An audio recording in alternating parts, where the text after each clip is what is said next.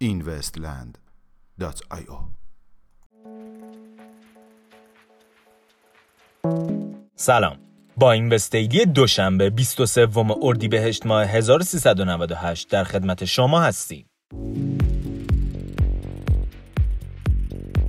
بلاکچینی شدن کمپانی GE Aviation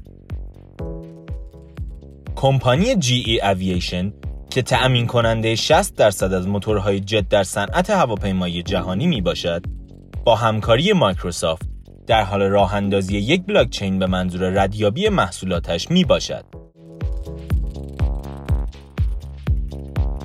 بازگشایی سپرده ها در exchange بایننس چانگ پنگ ژاو مدیرعامل exchange بایننس که چندی پیش خبر هک شدنش بسیاری از کاربران را نگران ساخته بود در شب گذشته اعلام کرد که سپرده های بلوکه شده در این پلتفرم در روز سهشنبه مجددا باز شده و خدمات این اکسچنج به روال عادی باز خواهند گشت.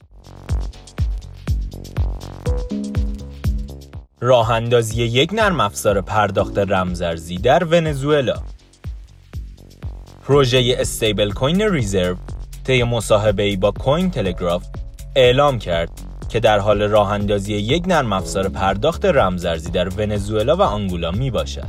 این کمپانی در ادامه افزود که توکن ابزاری پروژه خود به نام RSR را در اکسچنج رمزارزی هوبی لیست خواهد کرد. نرم افزار رمزاپ رایگان شد. به گفته مدیرعامل investland.io نرم افزار ایرانی رمزاپ به مدت محدود رایگان می شود. زین پس کاربران می توانند این نرم افزار را از گوگل پلی دانلود کرده و از خدمات و سیگنال های رمزاپ به صورت رایگان بهره مند شوند.